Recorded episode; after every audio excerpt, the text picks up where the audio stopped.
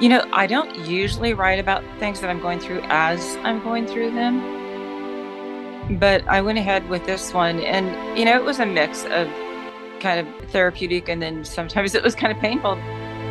But I thought, you know, that's okay. It, I think sometimes our writing is better when we allow that to happen. We'll talk about this and much more today. Welcome to a Writer's Day podcast. Hey everyone, welcome back to a Writer's Day podcast. I'm so excited to have you here with me again. My name is Ruth Douthit, and I'm an award winning, multi published author, and I welcome you to my podcast. I started this podcast five years ago for folks like you, people who want to learn more about the writing craft and listen to amazing published authors talk about their incredible books. So you are at the right place. And if you like what you hear, subscribe to my podcast and be sure to visit my website at artbyruth.com to learn more about me, my books, and my artwork. And sign up for my newsletter so that you can be aware of upcoming projects like my sequel to The Doors of Rome called The Windows of Venice, which I started writing. And I'm so excited about this story. It's a tearjerker, that's for sure. And also about my upcoming Christmas book that will be released in November. And of course, this summer, I'll be working on my next coloring book. And uh, I look forward to that too. So be sure and sign up for my newsletter at artbyruth.com. She is the award winning author of more than 250 books with sales of more than 7.5 million. That's right. She's well known for her Christmas novellas, her YA titles, and of course, her romantic comedies. And today, Melody Carlson is back with me to talk about her new book called Just for the Summer. So you know the drill. Grab your favorite beverage, a comfortable chair, kick back and relax as we listen to Melody Carlson talk about her new book. Hey everyone, welcome back. I'm super excited to have Melody Carlson here with me on a Writer's Day podcast. Welcome back, Melody. Thank you. Thanks for having me. Sure, of course. It's always fun to talk with you about your various books. The last time you were here, we talked about your Christmas book. And at the very end of that interview, you mentioned what you were working on next, and here it is, just for the summer. It's about to be released. Right. It releases actually tomorrow. Oh, that's great. yeah. Well, so what have you been up to? Uh, the last time we spoke was right before Christmas. How did the holidays go, and, and what all did you do? Well, uh, we didn't do a whole lot. The holidays, I'm just going to say, were interesting. Oh. Uh, you know, they weren't ideal. oh, I'm sorry. Yeah, but they were okay, and we did get to see family and friends, and you know, you just gotta make the most of it. You know That's what, true. what you got. Yeah. That's true. Well, so were you writing at all, or? Um, I have been writing the last two months. I just finished um my next year's spring novel that you know it's kind of like this one only it's it's a obviously a different one. Um, it's called the honey the honey bee and bee. Oh, okay. Another like lighthearted, uh, not romantic comedy though, right? Just like a lighthearted story. Yeah, you know, it has a little bit of everything. There is a little bit of it of romance in it. There's a, there's some lightness, but I also deal with um, FTD, which is frontal temporal dementia. Oh. It's what Bruce Willis has, and my husband has it. So Oh, I'm sorry. I didn't know. Yeah, so I thought I'm just going to take this head on and um, help people to learn about something that I'm discovering a lot of people don't really know much about it. Well, I didn't either. Mhm. but um yeah so so it's kind of it has a little bit of everything in it Sounds like it. I can hardly wait to read that story. Well, great. Well, do you find that it's therapeutic to write about things that you're going through? you know i don't usually write about things that i'm going through as i'm going through them but i went ahead with this one and you know it was a mix of kind of therapeutic and then sometimes it was kind of painful but i thought you know that's okay it i think sometimes our writing is better when we allow that to happen Mm, I agree. Uh, last year, we were saying goodbye to my father. He was dying of cancer. And so I took a break from writing, much needed break. But when I got back into it, I did find that it helped to write a story uh, about a mother who is dying of cancer. And she wanted to reconcile with some of her estranged children at Christmas time. So I finished that book and sent it to my editor. Um, and like you said, I found times to be very therapeutic and other times it was painful but helpful at the same time. It's kind of weird. One of those weird. It is. but um, I think I think it's really cool when we can use the hard stuff, the painful stuff, um, in story. I think it's it touches people. It does, and as you say, you can make them aware too of things that are that they may not be going through, but things that are out there, things that exist. So yeah, even if they're not going through it, they probably know somebody who is or or will be Mm, yeah. Very true. And and you're right. I didn't even know about it until Bruce Willis was brave enough to, you know, come out and his family is now keeping us posted on social media how he's doing. But I had no idea until they released that. So yeah, I um we actually learned about my husband's almost at the same time. So wow. so I kind of barely had heard about it, but um yeah. Well, I think it's neat that his family uh, decided to be upfront with it. They didn't have to. I mean, he's a movie star. He could have just gone out, you know, without saying a word. But I think it is opening a lot of people's eyes to this type of dementia. So, right, because it's not the same as as the others. I mean, they're all different. I know that, but um, it's it it a lot of times takes a little explaining. mm. Mm, yeah. yeah. Well, so now let's talk about Just for the Summer and provide a little bit of a summary of the book and what was your inspiration for it? Well, I'm not even sure where the inspiration was from, but I've always loved swapping stories where people either swap homes or lives or whatever. And I thought that'd be fun to do it in the hospitality industry, just because that's kind of always interested me and um, so I have two completely different women living completely different lives. One is in the city in Seattle, running a really shishi boutique hotel and um, doing a very good job of it. And but she's got a real cranky boss. And then the other one is running her grandpa's kind of rundown podunk fishing lodge in Idaho and she's not enjoying it very much because she really wants a little more glamour, a little more mm-hmm. ritz. And so they both hit a place where they go online to this um, job swap website, which I don't even know if such thing exists, but this is fiction. and, I, and it, you know what? It should exist because I think it would be fun. And so they both kind of, it, the timing is right and they do it. And yeah, it gets kind of crazy. that sounds neat. So did you have fun coming up with the two different characters, creating them?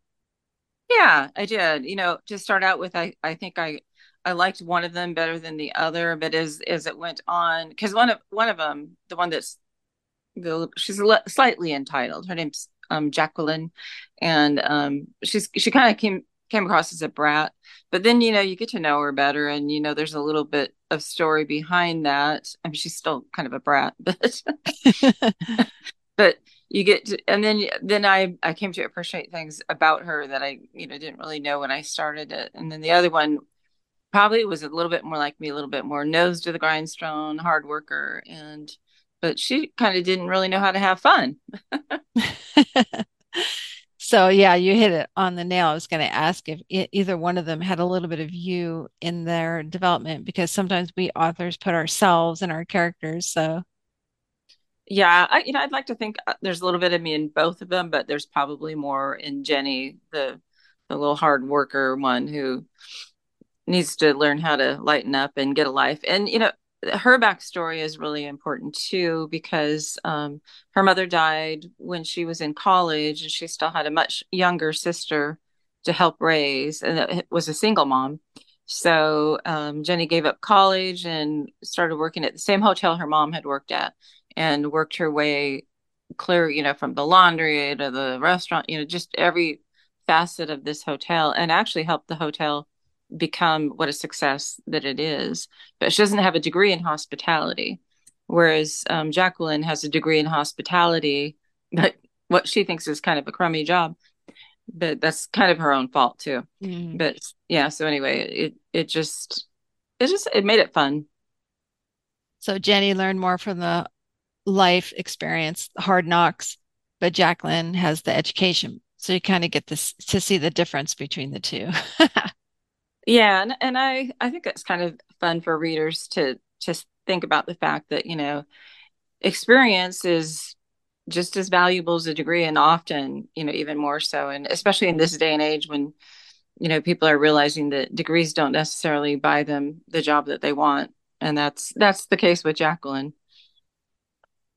That's good. That's very appropriate for nowadays. That's for sure. So when you come up with the backstories, how do you do that? Do you kind of go by a friend's experience or, you know, your experience when you come up these um, not tragic stories, but you know, when we create our characters, something happened in their past that make them who they are today. How do you come up with your ideas? Oh, I think they're just come all over the place. I mean, they, you know, probably there's bits and pieces of people that I know or even myself, but you know, a lot of it is just pure conjecture. just mm, make yeah. it up. yeah, it's kind of freaky. Like today, I'm starting a new book, and so I'm thinking, well, my character has to have some dark thing that happened in her past. So I'm like, well, I've used, you know, father dying and mother dying and car accidents, and you know, some. It's kind of ghoulish to try and put some horrible thing on this person that's just standing there, hello, and you're like, you're gonna have this in your past, you know. And my husband always asks, why? Why do you have to do that? Why can't they just have had a wonderful past? And I said, well, that's not realistic. All of us have something in our past that kind of informs who we are today, you know, whether we're resilient or shy or uncertain of ourselves, you know. So you have to do that with your character too. Yeah. and sometimes, you know, I guess we can take small things and make them bigger. But yeah, you, you need that conflict. You need that grit, I think, to make it kind of layered and interesting. Absolutely. So it seems like the setting of the story has an impact on the characters. So can you provide some hints as to what the main characters learn from their experience without giving too much away, of course? Right. Well, um, Jenny, who gets to the fishing lodge, and you know, instead of seeing it as a rundown, you know, the way that Jacqueline sees it, she, she I think she's just like, wow, what a challenge. This is going to be fun. And so she mm-hmm. just starts rolling up her sleeves and getting into it and doing things that should have been done already and being creative and working on a budget and just kind of endears herself to the grandpa that owns it, Jack, and and the main cook woman, Marge, and and just I, I love how she kind of builds a family there, even though it's just for the summer, because that's what the swap is supposed to be.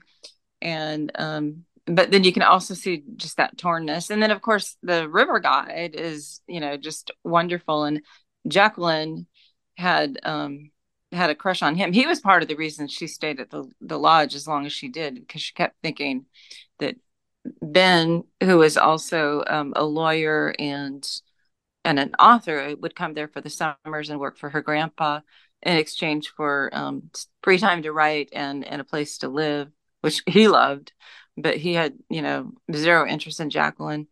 So anyway, Jenny just ends up pretty well fitting in, loving it, and I think you know we've got this overshadowing thing of where she's going to have to leave, and you know she's not going to want to leave, and um, Jacqueline on the other hand, she gets exposed to Jenny's boss, who's just pretty horrible. And um, she has a she's got a backstory too, and and we get to hear more of that later. And anyway, and there's a little bit of a possible romantic interest there at the Seattle hotel too. So mm, I love that. It's got setting, it's got two interesting characters, a little bit of romance. You're right. This story has everything. it takes you away, that's for sure. Yeah. But that's fun though. That's why books can be so neat is for escapism. They take you out of your humdrum life and put you on this adventure. I don't know if I would ever do a job swap, so it'd be kind of fun to see what it's like just through your book. Sometimes I feel like I'd like to do a life swap, you know, just, just maybe not for the whole summer, but just for a little while. yeah, maybe with uh, Princess Kate over there in England. I'd like to switch lives with her for just, you know, maybe one month. See what it's like. we'd, we'd, probably get tired of it really quickly. yeah, know, all and, the waving and the the guest Yeah. appearances she has to do. and no privacy.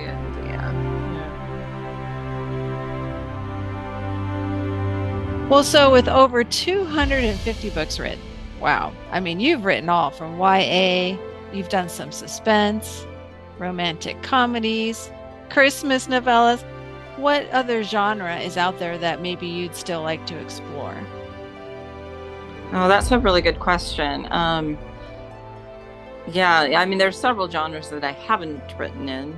Um, I've done historicals too, and I've even done a little bit of biblical fiction. And but um, you know, I haven't done like real mystery stuff. And I, my mom, who passed away a couple years ago, was always telling me, "You've got to." She loved mystery. Mhm. You know, you've got to write a mystery. And a lot of times I'd write something, and she'd go, "That's that's like a mystery," you know, because you know you don't know what's going to happen but it wasn't really truly a mystery but i i think maybe someday i'll play with that a little bit That sounds fun. I would like to do that too. I wrote like a short story that was a Christmas uh, mystery, like a murder she wrote type of thing with these little old ladies solving a crime. And I really enjoyed it. I had fun doing that. I wouldn't mind doing something like that too. yeah Something a little lighthearted. yes i would have to make it lighthearted i Yeah. you know i wrote so much heavy stuff i wrote a lot of issues driven books um earlier in my career and and i just i just don't really want to do that even though this last novel did involve you know kind of a serious issue i did try to handle it lightly real Sure. lightly yeah. because that's how we do it in real life with when we're dealing with stuff we try to you know make light of it and laugh Mhm. about it when we can because what are you going to do Yeah. It can just get too heavy. Exactly. yeah Well, that's neat that you're doing that for your readers too, showing them something they maybe haven't thought about before, but in a lighthearted way. And you give them hope. I like that. yeah we got we need hope Oh, yes. Now, the, your story in Just for the Summer deals with hotels. Have you ever stayed at like a really, really bad hotel? oh a bad one yeah yes Oh my goodness. Was it like Yeah, a small motel? stayed- stayed at some really nice ones too that I kind of emulated in in the Seattle hotel. My cousin um managed hotels, really nice ones, and he did one in San Francisco that I got to visit a couple times, and it was just marvelous. And it- I just thought he was brilliant the way he did it, and so I, I probably tried to kind of reinvent that with the Seattle Jackson Hotel. Mm, nice. Yeah, my cousin worked over at the Disney World resort area, and so we got to stay, I got to stay in some really nice resorts over there.